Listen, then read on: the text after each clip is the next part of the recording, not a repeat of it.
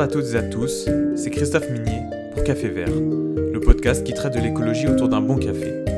Chaque semaine, nous irons à la rencontre de personnes, comme vous, comme moi, qui ont décidé de faire le pas d'un mode de vie plus écolo. Plus de voitures, plus de déchets, plus de viande. Ils sont chacun, à leur manière, passés à l'action pour l'environnement. Nous verrons avec eux pourquoi ils se sont lancés, les difficultés qu'ils ont pu rencontrer et les bénéfices qu'ils en ont retirés. Vous pouvez retrouver dès maintenant les épisodes de Café Vert sur votre application de podcast préférée ou sur notre site internet cafévertpodcast.fr. Bonne écoute Bonjour à toutes et à tous et bienvenue dans ce nouvel épisode de Café Vert. Et aujourd'hui on reçoit euh, Nicolas. Nicolas, comment ça va? Rebonjour Christophe. Bah ouais, ça va très bien. En ce début de deuxième vague. En effet, rebonjour parce que Nicolas, vous l'avez entendu déjà dans le premier épisode de Café Vert. D'ailleurs, il a servi un peu de crash test euh, à ce podcast. Et a priori, euh, ça devait pas être si horrible que ça si t'es revenu. Ouais, il y a pire. Non, franchement, c'est c'est une bonne initiative. Donc, euh, je, je soutiens à fond. Je suis fan numéro un. merci, merci. Mais justement, là, bah, à l'époque, tu nous avais parlé de végétarisme et de ton mode de vie en alliant végétarisme et, euh, et, sport en particulier. Et là aujourd'hui on va parler d'un tout autre sujet euh, de ton doctorat. Donc euh, pour résumer très rapidement, tu fais un doctorat dans les énergies, donc euh, dans les systèmes d'énergie, euh, énergie renouvelable, mais on en rediscutera plus en détail. Donc ce sera, je vous le préviens, un épisode un peu plus technique, mais tout aussi intéressant et vous inquiétez pas, on va justement le rendre le plus le plus abordable possible. Mais peut-être pour commencer, est-ce que tu peux nous dire c'est quoi l'intitulé de ton doctorat? Ouais, c'est la question en général qu'il faut pas poser à quelqu'un qui est en train de faire son doctorat parce que c'est une remise en question constante. J'imagine. Euh, on va dire que, ouais, euh, ce sur quoi je travaille, c'est l'intégration euh, des consommateurs industriels dans le réseau énergétique euh, électrique euh, en particulier, et ce à travers des mécanismes de marché pour inciter la réponse côté demande. Oula, les auditeurs, ne, ne, vous en allez pas, on va rendre tout ça beaucoup plus beaucoup plus clair. Et bah du coup, Nico, je te laisse pour présenter un peu donc ce que tu fais de façon plus plus simple. Ouais, donc je pense que ce que je viens de faire, c'est un exemple concret d'obscurantisme scientifique qu'il faut éviter à tout prix. Euh, donc on va essayer de, de, de, clarifier ça un peu plus. Bah, D'abord, je crois que j'ai oublié de dire que mon doctorat, je le fais euh, au Danemark, à l'université, enfin University of Southern Denmark, donc c'est dans la ville d'Odense, c'est à deux heures à l'ouest de Copenhague. Mmh. Et euh, donc les Danois en général, ils, ils, sont assez connus quand même, euh, question euh, renouvelable, durabilité, etc. Enfin, en tout cas, ils savent, ils savent bien le vendre, y compris moi. Ça m'a attiré. Donc ouais, pour l'instant, j'ai pas de regrets. C'est vraiment une, une chouette expérience même euh, tout la partie euh, écolo avec les vélos. Ouais, ouais, c'est ça. Donc euh, non, franchement, il y a, y a, vraiment une énergie, une volonté euh, qui, qui, est quand même assez admirable là-bas. C'est vraiment chouette de, de, faire son doctorat dans un environnement comme ça. Donc s'il y en a qui sont intéressés, je peux fortement recommander. Mais euh, revenons à nos moutons. Euh, ouais, donc moi en fait, mon doctorat il se concentre plus, donc c'est dans le domaine de l'énergie, mais c'est plus côté consommation. Ouais, parce qu'en fait, okay. le débat actuel, il est vraiment surtout axé sur, enfin dans le domaine de l'énergie, sur la production par les renouvelables, par le nucléaire, donc euh, une production à bas carbone pour éviter euh, le réchauffement climatique. Donc bas carbone euh, qui émet peu de CO2, euh, ouais, c'est vraiment le, le, débat actuel. Voilà. Et moi, toutes mes études, enfin pendant toutes mes études, en tant que dans mon bachelor, master, etc., c'est vraiment euh, la solution euh, miracle qui est, qui est assez euh, attirante en soi. C'est une approche technique assez, assez attirante. Mmh, mais il y a plein d'études qui démontrent que nous devrions avoir assez de renouvelables pour couvrir tous nos besoins. Le problème, c'est que une fois qu'on pose un peu le sujet, on voit vraiment que pour couvrir tous nos besoins, on aurait quand même besoin d'énormément d'éoliennes, d'énormément de panneaux solaires, etc. Et à, à tel point que, bah, par exemple, si, si on multiplie par 10 euh, ce qu'on a déjà installé actuellement, c'est à peu près l'ordre de grandeur qu'il faudrait pour couvrir tous nos besoins, bah, on peut se demander est-ce est -ce que c'est vraiment renouvelable comme, comme énergie avec toutes les, les, matières premières dont on a besoin pour produire toutes ces éoliennes, ces panneaux solaires? Ou, euh, bah, en fait, je me suis rendu compte que tous ces efforts pour décarboniser notre production, c'est un peu un espèce de vision euh, passéiste de la chose, parce qu'en gros, on essaye de faire comme avant, de manière propre. Okay. Euh, alors qu'en fait, la vraie solution, c'est de réduire la consommation parce qu'on n'a que besoin de produire tant qu'on consomme. Oui, c'est ça, c'est la phrase, euh, la meilleure énergie, c'est celle qu'on ne consomme pas. Voilà, voilà. Mm. Et je pense que sur ce côté-là, il y a, y a, plein de choses admirables qui sont faites, et, dont ton podcast, euh, et c'est un sujet qui mm. est en général beaucoup plus vaste et complet. Donc c'est c'est pas que abordé par les ingénieurs, les économes, etc. C'est c'est vraiment un problème sociétal, philosophique, etc. Mais bon, pour quelqu'un qui fait euh, un doctorat en ingénierie, des fois c'est un peu frustrant de, de, quand il fait euh, face à quelque chose qui, qui est pas chiffrable. Euh, l'aspect euh, l'aspect effet rebond, l'aspect consommation, il y a quand même beaucoup de choses qui sont pas chiffrables. Et aussi des choses qu'on ne peut pas tellement contrôler, c'est-à-dire le, comportement de la population, j'imagine. Ouais, il y, a un côté mm. irrationnel en fait qui est dur à difficilement me déchirer dessus.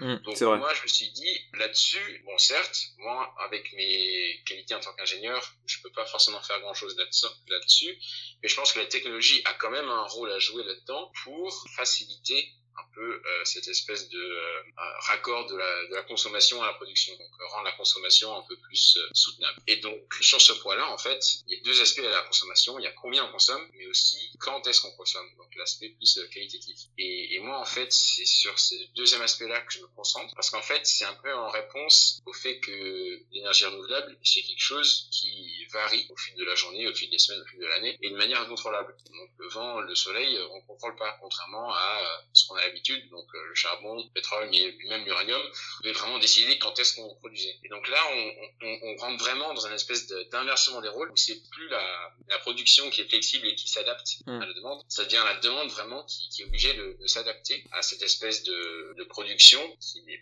plus flexible. Ça, c'est si on suppose que ça vient surtout euh, solaire et éolien, enfin des, des renouvelables. Peut-être, ouais si je peux résumer euh, ce que tu viens de dire, tu vas me dire si ça correspond à, à, ce que tu disais. En gros, pour toute personne travaillant dans l'énergie, il y a une règle numéro 1, c'est que la production doit être égale à la consommation à, à tout moment. Donc c'est ouais, peut-être préciser ça, c'est euh, dans l'électricité ne se conserve pas telle quelle, ne se stocke pas mhm. et donc voilà, il faut trouver soit d'autres moyens de les stocker, soit bah, que la production soit égale à la consommation. Et ce que tu dis, c'est que jusqu'à maintenant, on, s'est surtout concentré sur la production, donc euh, que la production soit égale à toute l'énergie que l'on consomme. Sauf que maintenant, avec les énergies renouvelables, c'est ça, on peut pas prévoir la production. Et toi, tu vois dans la dans le contrôle, on va dire, de la consommation, un moyen de garder cet équilibre. Exactement. Et euh, je pense que ouais, t'as as bien eu raison de préciser le fait que bah, c'est un problème de euh, production égale euh, demande, enfin mm. consommation. Donc et, et c'est pour ça que enfin t'as mentionné le, le, mot stockage. c'est pour ça que jusqu'à maintenant, je pense que beaucoup de technophiles ont poussé pour l'aspect stockage d'énergie à travers des batteries, etc. Mais et c'est vraiment quelque chose qui qui occupe une large place dans, dans, le débat avec tout ce qui est euh, voiture électrique, etc., qui puisse stocker l'énergie pour l'utiliser après. Mais en fait, euh, je pense que un facteur essentiel là-dedans, c'est aussi de, de, savoir utiliser les ressources qu'on a déjà de manière efficace. Donc, euh, typiquement, par exemple. Ça peut-être un exemple, ce sera le meilleur moyen d'aborder le sujet, ouais. Ouais, donc par exemple, euh, si tu as un industriel qui, euh, disons, euh, crée sa, sa boîte de cassoulet. Pour ça, il a besoin de, de viande qui va, qui va réfrigérer et qui ensuite, qui va ensuite faire cuire. Le processus de réfrigération, c'est quelque chose qu'on laisse à une température constante. Hmm. Mais en fait, ce qu'on pourrait faire, c'est si on a une certaine heure où euh, l'énergie est particulièrement polluante, en fait, ne pas euh, refroidir à cette heure-là et refroidir un peu plus avant ou un peu plus après. Et du coup, on, on décale la demande et, et, on ajuste un peu la, la demande à ce que le, le, réseau peut nous fournir. Donc bon, ça, j'ai donné l'exemple du cassoulet, mais euh, c'est pas forcément très végétarien et, dans la, la vibe de, de, ce podcast. en effet. pareil pour la, la, boîte de lentilles que, que l'industriel veut faire cuire. Ben, si c'est un procédé qui veut faire cuire qu'une fois dans la journée, bah, il peut vraiment décider quand est-ce qu'il veut faire cuire ses lentilles. Et euh, bah, en fonction de, bah, de la quantité de, de CO2 dans le réseau, il peut vraiment décider s'il veut faire cuire ses lentilles avant, après, etc. Et si tu généralises ce système à toutes les usines d'un pays, finalement, tu peux avoir des grands mouvements de consommation qui permettent de s'ajuster justement à la production? Ouais, parce que euh, en général l'industrie c'est à peu près euh, bah, je, vais aussi euh, revenir sur pourquoi euh, je me concentre sur sur les consommateurs industriels mais l'industrie c'est à peu près même dans une industrie enfin dans un pays comme le Danemark qui est pas enfin qui disons post industrialisé ça reste à peu près 30% de leur consommation électrique. Okay. Euh, donc j'ai dit électrique et pas énergétique, hein, mais, euh, mais c'est c'est quand même assez important. Et euh, avec cette manière flexible, on dit qu'il y a à peu près 20 à 30% de cette consommation euh, industrielle électrique qui est qui peut être flexible. Du coup, Ah oui. ça représente un pourcentage non, non négligeable de ta consommation totale qui peut être ajusté. Ah oui, complètement, ouais. Ouais. ouais. Et du coup, pourquoi est-ce que ça c'est important? Parce qu'en fait, ce qui tue un réseau, c'est les pics de consommation. Donc typiquement, quand les gens reviennent du travail, qu'ils allument la télé, regardent le match de foot et en même temps font bouillir leur eau pour les pâtes, etc.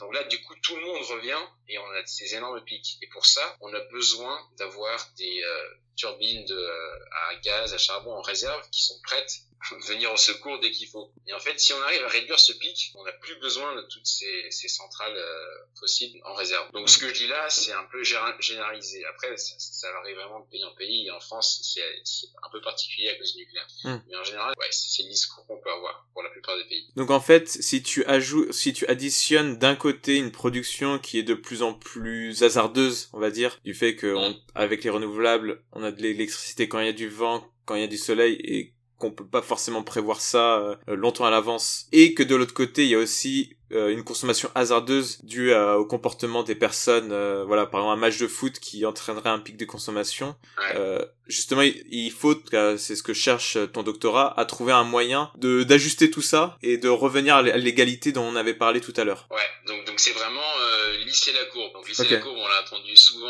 euh, en temps de Corona, etc. Euh, Mm. Essayer de Aplatir, tout ça flatten the curve.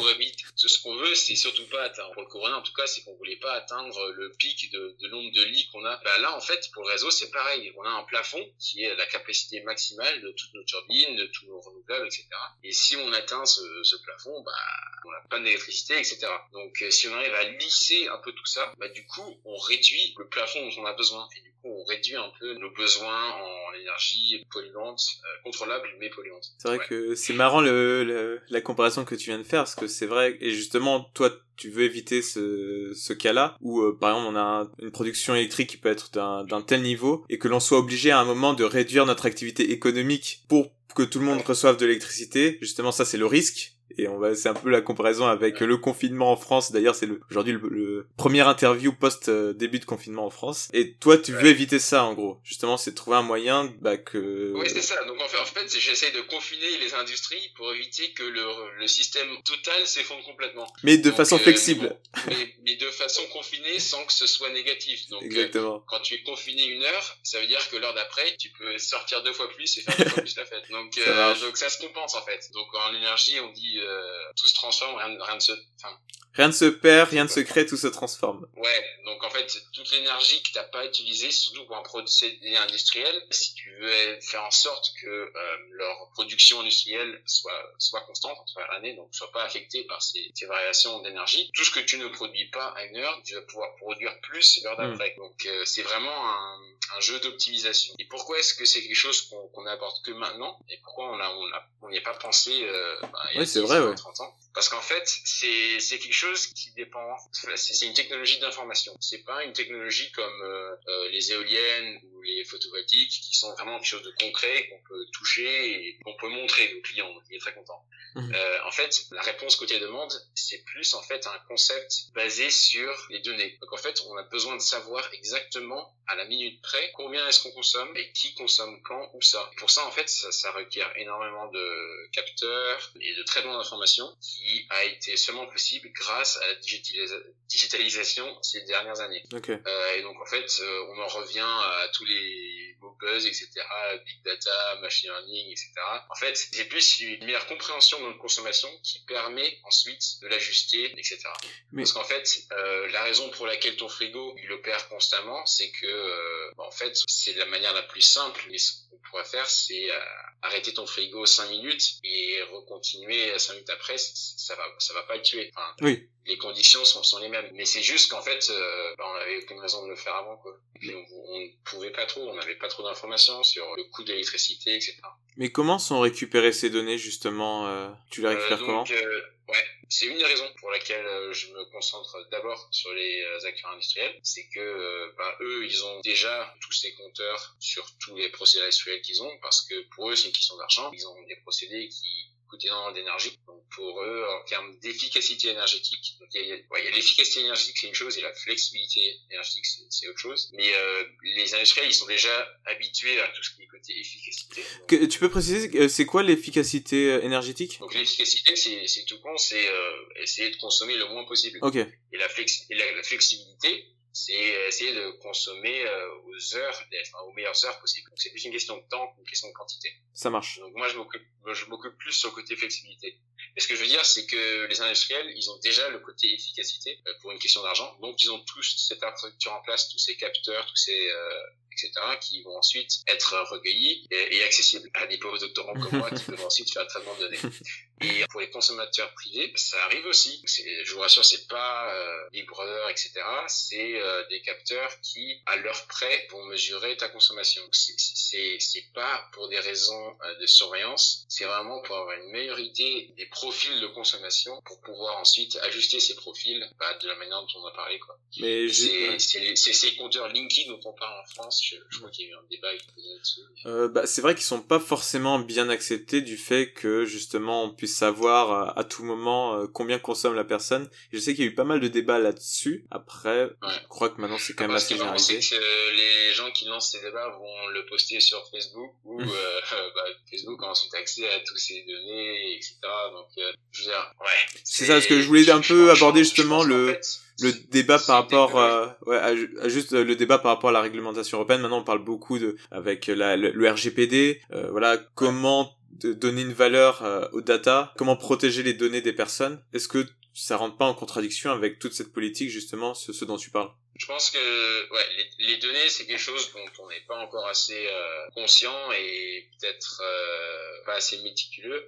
Et on n'a peut-être pas assez d'expérience, enfin, surtout ceux qui sont dans la politique. Enfin, pas vraiment une idée de, de, du potentiel de toutes ces données. Donc c'est pour ça qu'on qu en parle peut-être pas assez. Mais je pense que les données, c'est justement, c'est ça, c'est un potentiel. Un potentiel, ça peut être soit négatif, soit positif, enfin en fonction de la manière dont on l'utilise, quoi. Et donc euh, c'est pour ça qu'on a besoin de régulation claire. Mais je pense que avec les régulations en place, ces données peuvent avoir quand même contribué de manière énormément positive à la stabilité du réseau, etc. Donc je pense que c'est une question de comment on le fait, pas si on le fait. Bah, D'ailleurs, je crois qu'au Danemark, c'est déjà mis en place, en partie, non? C'est ce que tu, c'est ce que tu me disais? Euh, Ouais, bah en fait, au Danemark, euh, depuis août 2020, toutes les maisons devaient être équipées d'un compteur comme ça. Ok. Donc c'est déjà le fait, c'est déjà le cas. Et maintenant, euh, c'est ça en fait, c'est l'infrastructure est en place. Maintenant, faut mettre en place tous les euh, mécanismes pour euh, utiliser tout ce potentiel. Parce que les données, c'est une chose, mm. mais ensuite, il faut pouvoir les traiter. Et c'est là que la valeur ajoutée est vraiment créée. Et donc, qu'est-ce que tu peux faire, toi, en tout cas, le système avec ces données pour justement améliorer cette consommation? Est-ce qu'il y a déjà des projets en place? Donc en fait, toutes ces données, tu veux bien sûr éviter que, enfin, c'est pas le consommateur lui-même qui va constamment euh, regarder ces données sur sa belle appli iPhone pour essayer de consommer à l'heure la moins chère. Parce que je pense que on pèterait très vite un câble, moi y compris, même si j'adore ça. Pour gagner quelques centimes. Euh, ouais. Et donc en fait, l'idée c'est que euh, ces signaux, ils soient transmis à travers les marchés. Donc les marchés, c'est souvent un, un, gros mot, surtout dans, dans, dans le milieu, euh, disons, euh, de la durabilité, etc. Mais donc en fait, il faut comprendre que euh, le prix, enfin l'électricité en général qu'on achète, nous on reçoit un prix fixe en tant que consommateur, mais derrière il y a plein de mécanismes cachés qui font que l'électricité elle a un prix variable en fonction du temps. Ça marche. Et donc en fait, l'idée c'est de consommer ton électricité aux heures creuses. Alors tu me diras, qu'est-ce que le prix de l'électricité a à voir avec euh, si elle est polluante ou pas? Euh, Ben en fait, la manière dont les marchés sont créés, en tout cas dans l'espace nordique, qui représente euh, un cas futur de beaucoup d'autres marchés en Europe, les heures creuses, enfin donc les heures les moins chères, correspondent aussi les heures avec le moins de CO2 dans le réseau, euh, parce que les renouvelables, justement, ben pour le vent, elles doivent rien payer, pour le solaire, elles doivent rien payer, alors que une centrale à charbon, une centrale à pétrole, elle doit rembourser les coûts d'opération de, de, charbon, etc. D'accord. Donc par heure, elle coûte plus cher. Donc en fait, euh, tout ça pour dire que quand ton électricité est la moins chère, elle est aussi euh, la moins polluante. Okay. Donc, donc l'idée, c'est d'avoir ton fournisseur d'électricité qui euh, ajuste pour toi l'heure à laquelle il va consommer ton énergie. Et comment il peut justement euh, faire euh, évoluer ta consommation personnelle en fonction de l'énergie en, en agissant sur ton sur ton électroménager par exemple sur c'est quoi ouais, c'est le quels sont ces leviers?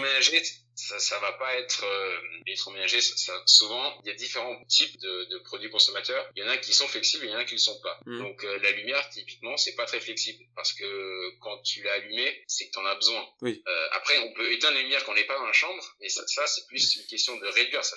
Oui. Pas de la rendre plus flexible. Euh, par contre, ton frigo, comme je disais, qu'il qu'il ajuste sa consommation souvent tu peux même ajuster de 20-30 minutes. Euh, en fait toi en tant que consommateur tu t'en fous de quand est-ce qu'il consomme. Toi ce que tu veux c'est que la température soit, soit constante. Et tant que la température est, euh, est respectée tu cet agrégateur donc c'est la personne en charge de ton électricité, a cette espèce de, de marge de manœuvre pour adapter ta consommation. Euh, et donc c'est aussi ce que je disais avec euh, ces industriels, tant que leur euh, production journalière est respectée, ils acceptent que cette personne joue un peu avec leur consommation. Donc en fait c'est un problème de, c'est un contrat, il doit respecter hmm. tes, ta demande et en échange tu, tu, lui offres, ouais, tu lui offres une ouverture un peu à, à, ta consommation qui lui permette entre guillemets, bon c'est pas le bon mot j'imagine, mais de jouer avec les différents bah, ton frigo ou autre. et, et, et, jouer c'est c'est vraiment pas euh, enfin c'est c'est pas loin quoi parce que et c'est là qu'on arrive vraiment à, à, mon sujet de thèse. Mmh. c'est en fait c'est c'est l'idée c'est euh, comment est-ce qu'on joue de la, la, meilleure manière dans le marché énergétique. Donc euh,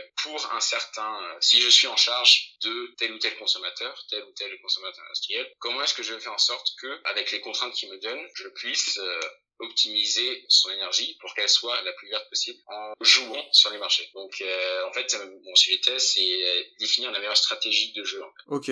Du point de vue, donc toi tu prends le point de vue de l'industriel ou du fournisseur euh, à ce moment-là? Euh, tu as raison, il y a deux points de vue en fait. Il y a d'un côté le point de vue industriel, donc là ça va être que en gros réduire ses coûts ou réduire ses mm. émissions de CO2 pour une certaine quantité d'énergie délivrée. Et après, il y a le côté, euh, pas forcément, on disait supply, mais euh, côté opérateur de réseau, euh, qui lui, en fait, va surtout s'intéresser au fait que les pics soient respectés, que ce que je disais, donc la, la courbe totale de la demande soit lissée et qu'on a besoin, qu'il y ait moins d'impact sur le réseau. Parce qu'en fait, euh, il faut, faut dire que de nos jours, ça paraît déjà assez dur d'équilibrer la production et la demande. Et dans le futur, si la plupart des consommateurs ont par exemple une voiture électrique, la capacité d'une batterie de voiture électrique, c'est à peu près 10 fois la consommation journalière d'une maison de 4 personnes. Une seule batterie euh, lithium euh, une, seule, une, seule, batterie euh, lithium de, de voiture euh, Tesla. Donc c'est okay. haut de gamme, mais on peut dire que dans 20 ans, je pense que le haut de gamme sera, sera la norme. Enfin, ce qui est bien maintenant sera, sera même pourri dans le futur, j'espère. Ouais. Mais donc tout ça pour dire que c'est des quantités énormes d'énergie. Bien sûr, tu vas pas recharger, enfin tu peut-être pas besoin de recharger tous les jours, comme tu n'as pas besoin de faire le plein tous les jours, mais ça représente quand même une quantité énorme d'énergie quand il y en a besoin. Du coup, pour les opérateurs de réseau, c'est aussi un énorme défi. Et euh, si on arrive un peu à ajuster cette consommation au fil des, heures pour éviter que tout le monde recharge sa, sa voiture électrique quand, quand il revient à la maison euh, au même moment, à la fin du boulot, bah, ça, ça serait pas mal. quoi. Oui, c'est ça, parce qu'il y a quand même un gros enjeu par rapport au futur, c'est que là, on réfléchit avec une consommation qui peut rester constante, mais a priori, la consommation électrique de chaque personne, du fait de l'amélioration technologique euh, de nos télés, de nos écrans, des écrans toujours plus grands, la voiture électrique également, a priori, c'est pas trop faire de spéculation que dire que dans quelques années notre consommation sera plus élevée que maintenant? Et comment à ce moment-là ça peut réagir justement? Donc ouais, je pense que notre consommation énergétique totale va diminuer parce que j'espère qu'on aura quand même une conscience euh, écologique un peu plus euh, et qu'on aura toujours plus de mesures d'efficacité mais bon, il y a l'effet rebond on peut en reparler. Mais euh, oui, je pense que la consommation électrique, elle, va augmenter. Ça, c'est à peu près sûr. Et là, justement, il faut éviter encore plus ces, pics de consommation. Et donc, à travers le modèle que je développe, en fait, j'essaie de voir, en fonction de la stratégie de, flexibilité, à quel point est-ce que euh, j'ai de plus ou moins de pics euh, par rapport à euh, une consommation, disons, bête, où chacun recharge sans, sans vraiment réfléchir au, au coût de l'électricité. Et donc, l'objectif final de ton de ta thèse, c'est de pouvoir définir une vraie stratégie à l'échelle d'un pays, c'est ça?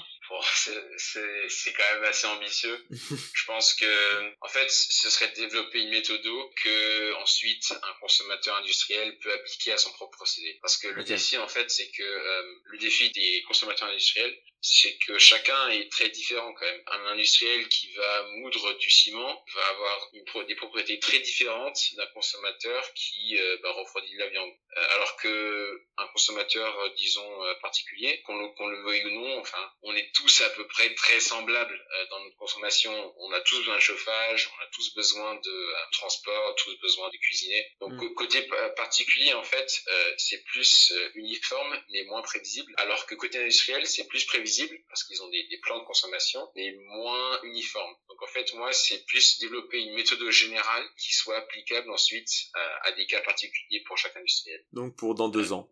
Donc pour dans deux ans. Il y a du boulot. c'est comme tout, hein. Il faut avoir de grandes, ambitions et après on, on ajuste. Toujours. Et justement, tu as appliqué euh, ces cas, en tout cas cette méthodologie, à des cas concrets, à des pays ou autres? Euh, Ouais, donc euh, ce que j'ai oublié de dire en fait, c'est que mon doctorat, c'est une collaboration entre le Danemark et la Chine. Donc euh, on parle beaucoup de la Chine en ce moment. On parle beaucoup de la Chine en ce moment, pas forcément en, de bons termes, mais euh, je pense que c'est un pays qui est tellement grand et tellement euh, dynamique en ce moment. On n'a pas vraiment le choix que, de s'y intéresser de nos jours. Et je pense que mieux vaut comprendre la Chine et essayer de travailler avec elle plutôt que, que de travailler contre elle, parce que je pense que c'est un pays qui a énormément d'énergie et qu'il faut savoir euh, canaliser dans la bonne direction. Donc je pense que avoir une meilleure compréhension de la Chine, c'est quelque chose surtout pour notre génération qui c'est quelque chose d'inévitable. Mhm. Donc euh, ouais, l'idée en fait, c'est d'appliquer d'abord cette méthode à quelques industriels danois avec qui euh, je travaille déjà, on est déjà en échange. Et ensuite comparer ces résultats avec des industriels chinois. Parce que l'idée je sais que j'irai un an en Chine ah oui. sous peu si les frontières sont ouvertes. euh, ouais mais ouais donc l'idée en fait ce serait ensuite d'avoir des données là-bas et de comparer et en fait, c'est vraiment en Chine qu'il y a vraiment un énorme potentiel parce que du coup, là-bas, le secteur industriel, c'est 70% de la consommation euh, électrique du pays. Et surtout, euh, ils ont encore très peu de ces systèmes mis en place. Donc, euh, il y a énormément de potentiel, surtout qu'ils ont des industries comme le ciment, l'acier, etc., qui sont typiquement très propices à la flexibilité énergétique. Et qui consomment également beaucoup d'énergie, de ce que je sais. Qui consomment énormément, ouais. Donc, il y a un travail à faire d'un côté du côté efficacité, mais aussi du côté flexibilité, comme, comme j'ai dit. Et, et, je pense que travailler sur le côté euh, émission, du côté consommation de la Chine, c'est vraiment un truc qui nous concerne aussi, parce qu'il faut pas oublier que euh, tous les jolis vélos qu'on va acheter à Decathlon, pour notre cause écolo, ils sont quand même produits en Chine. Donc c'est injuste en quelque sorte qu'on vende ce vélo écolo en France euh, zéro émission, alors que toutes les émissions, elles ont été faites en Chine. Donc, c'est un peu notre problème aussi. Donc, euh, c'est pour ça que je pense que des collaborations comme ça, d'un pays entre le Danemark qui est pionnier dans les renouvelables, qui a beaucoup à enseigner à d'autres, même si c'est un tout petit pays, c'est un pays qui peut apporter beaucoup, et je pense que c'est un pays aussi qui a vraiment compris ça d'un aspect économique aussi. C'est quelque chose qui... Qu'ils connaissent, ouais. Oui, et puis ils ont aussi su construire vraiment un savoir-faire et une économie autour de ça qu'ils peuvent ensuite vendre. Enfin, ça leur donne un énorme soft power envers d'autres pays, même envers la Chine. Ouais, ouais ok, je vois. Donc, c'est intéressant. Et donc vraiment, c'est appliquer, c'est pas faire une comparaison entre le Danemark et la Chine, on est d'accord. C'est euh, c'est vraiment tester ton modèle sur ces deux pays et voir est-ce que c'est possible. Ouais, bah j'avoue que je suis pas sûr encore exactement si je veux faire une comparaison ou développer une méthode dans un pays pour l'utiliser dans l'autre. Je pense que les, deux sont, intéressants, mais je pense que ouais, il y aura inévitablement un, un, élément de comparaison aussi. Mais ce, ce qui était intéressant aussi, c'est que la Chine est actuellement dans un processus de libéralisation de son marché énergétique qui jusqu'à maintenant est complètement euh, centralisé. Enfin, les prix sont décidés par l'État. Ils veulent un peu euh, faire euh, ce qu'on fait en Europe. Et pour ça, les pays du Nord sont, sont un modèle parce que faut savoir que le réseau norvégien, suédois, danois, tout, ça, c'est intégré en un réseau. Et c'est ce qu'ils veulent un peu essayer de faire à l'échelle de la Chine, qui jusqu'à maintenant a plusieurs réseaux au sein du pays et veulent essayer d'unifier tout ça. Pour, le rendre plus compétitif, en tout cas plus, plus optimisé. Ouais, ouais, ouais. ouais c'est un autre, la, l'interconnexion entre les, les zones, c'est un autre élément de la flexibilité dont on va qu'on va pas aborder maintenant, mm. mais qui est tout aussi important que la flexibilité euh, temporelle dont, dont j'ai parlé maintenant euh, tout, tout, ce temps-là.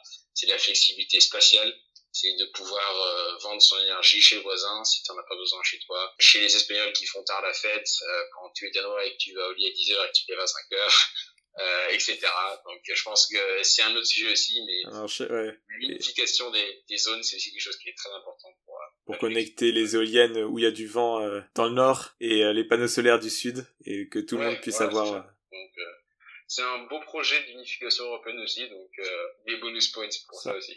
ça marche. Bah, j'espère que vous avez tout compris. Peut-être, est-ce que tu aurais un mot pour conclure bah, sur, sur tout ce qu'on s'est dit aujourd'hui? On va dire ça a été assez dense, je pense. Mm. Est-ce que tu, voilà, euh, qu'est-ce qu'il y a à retenir de, de tout ça? Je, je, pense qu'en fait, euh, c'est important de, de, retenir que la flexibilité énergétique, c'est, il faut que ce soit vraiment considéré comme une ressource en soi et que c'est quelque chose qui repose fondamentalement sur sur du savoir. Donc c'est plus une technologie de, de compréhension de consommation une fois qu'on aura vraiment compris mieux nos dynamiques de consommation, c'est là qu'on pourra vraiment euh, ajuster notre demande à la production plutôt que le modèle du passé où on ajustait aveuglement notre production à, une demande fixe. C'est accepter, le, enfin, le message je trouvais assez beau en fait, mmh. c'est accepter les, les limites que nous impose la nature et essayer de jouer avec notre consommation en respectant les, les contraintes imposées par, par la nature.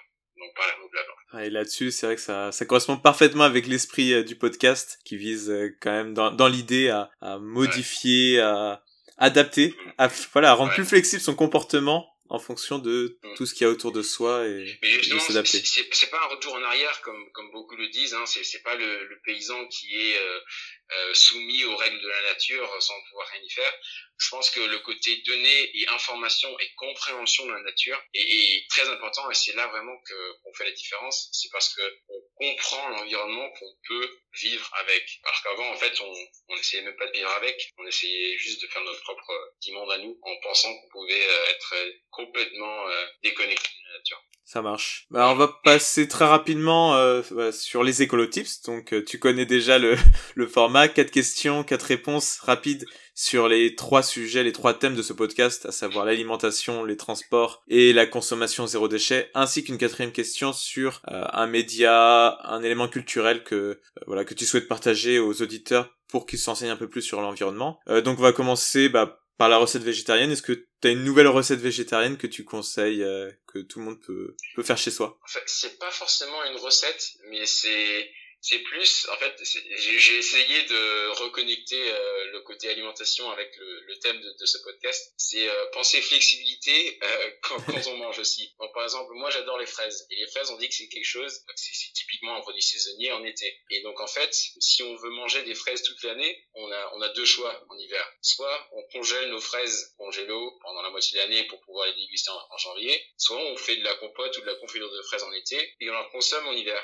et il y a une de ces solutions qui est, euh, disons, une flexibilité énergétique intelligente ou un stockage d'énergie mmh. intelligent, et l'autre non. Utiliser une confiture de fraises, c'est utiliser ton énergie en été pour euh, bouillir tes fraises et ensuite pouvoir les déguster en, hiver. L'autre fait une consommation, disons, plus euh, quotidienne d'électricité pour les maintenir au frais et peut-être forcément une manière moins écolo de manger ses fraises en hiver. Bon, c'est un peu un petit jeu intellectuel pour montrer qu'on peut appliquer la flexibilité à quelque chose de concret au quotidien. Ton pot de confiture, en fait, c'est un peu de l'énergie euh, d'été stockée euh, en hiver. Dans l'idée, pour aller un peu plus loin là-dessus, c'est une idée de que tout le monde peut appliquer, j'imagine. Je sais pas si tu l'appliques toi, c'est de faire des conserves soi-même, des pots, euh, des pots avec des, par exemple, des légumes dans du vinaigre qui peuvent durer plusieurs mois, c'est ça? Ouais, ouais, ouais, c'est aussi une option. Tu l'appliques? Bah en fait, j'ai entendu un podcast euh, que tu as fait il y a quelques semaines euh, sur les épluchures de melon. Pastèque.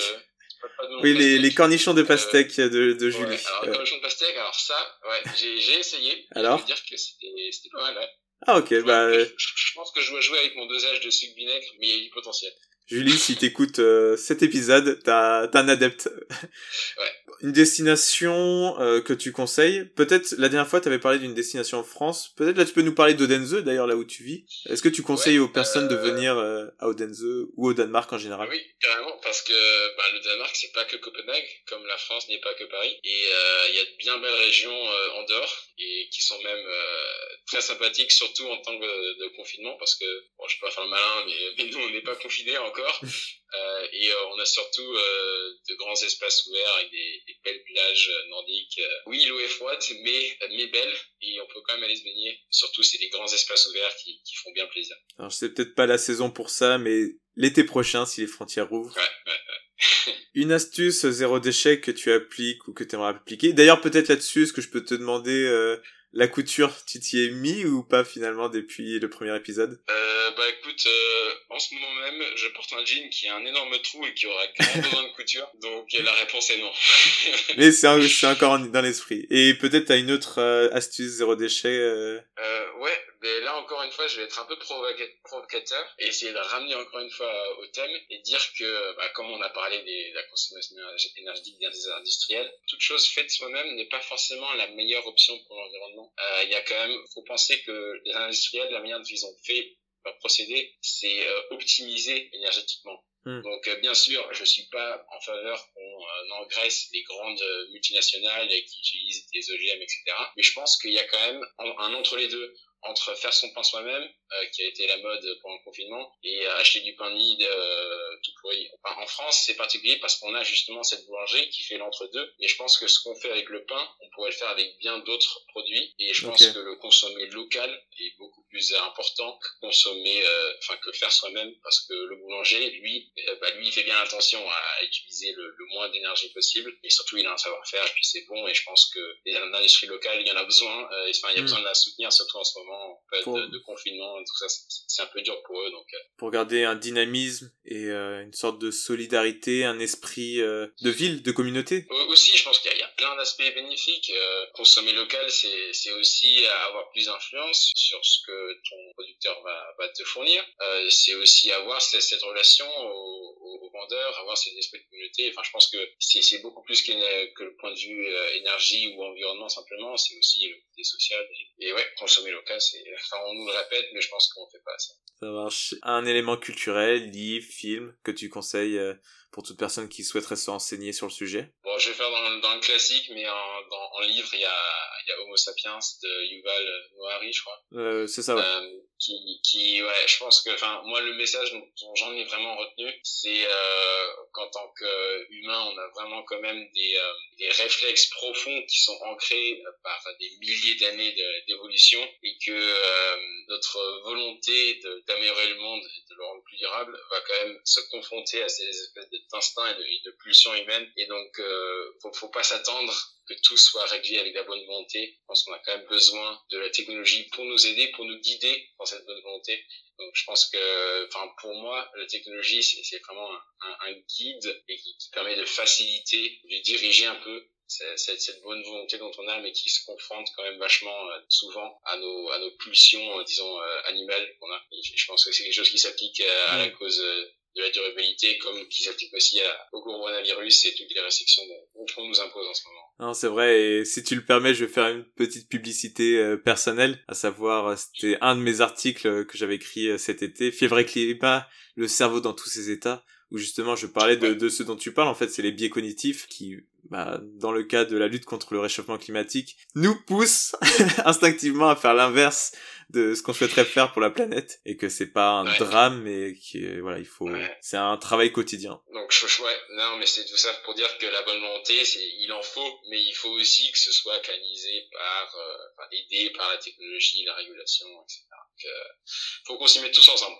Ouais, bah c'est une bonne conclusion pour euh, pour pour cet épisode. Merci. Euh... mais... Merci Nicolas bah, pour avoir décrit euh, le plus simplement possible. Pour moi, c'était clair. Après, si vous avez des questions, vous pourrez toujours les poser a posteriori, euh, soit moi, soit Nicolas directement en commentaire de euh, du podcast. Et bah, c'est la deuxième fois, mais on dit comme on dit toujours, hein, jamais 203. Donc, quand tu veux, tu reviens sur sur ce podcast. Ouais, bah écoute, c'est toujours un plaisir. Ça, ça fait toujours du bien de réfléchir à son propre sujet parce que des questions, j'en ai aussi à moi-même souvent, donc euh, et des fois on trouve la réponse en en parlant. Euh, merci à toi encore. Bah merci à toi et euh, on se retrouve pour un tout nouvel épisode très bientôt en confinement encore je pense. Allez, à plus. Merci Christophe. Salut, ciao. Merci beaucoup d'avoir écouté Café Vert. J'espère que vous avez aimé ce nouvel épisode. Si c'est le cas, n'hésitez pas à nous laisser 5 étoiles sur votre application de podcast et à partager l'épisode autour de vous. Cela aide concrètement la chaîne à se faire connaître. Nous sommes également présents sur les réseaux Instagram, Facebook et Twitter. On se retrouve très vite pour un nouvel épisode. Et d'ici là, je vous souhaite une excellente semaine. À bientôt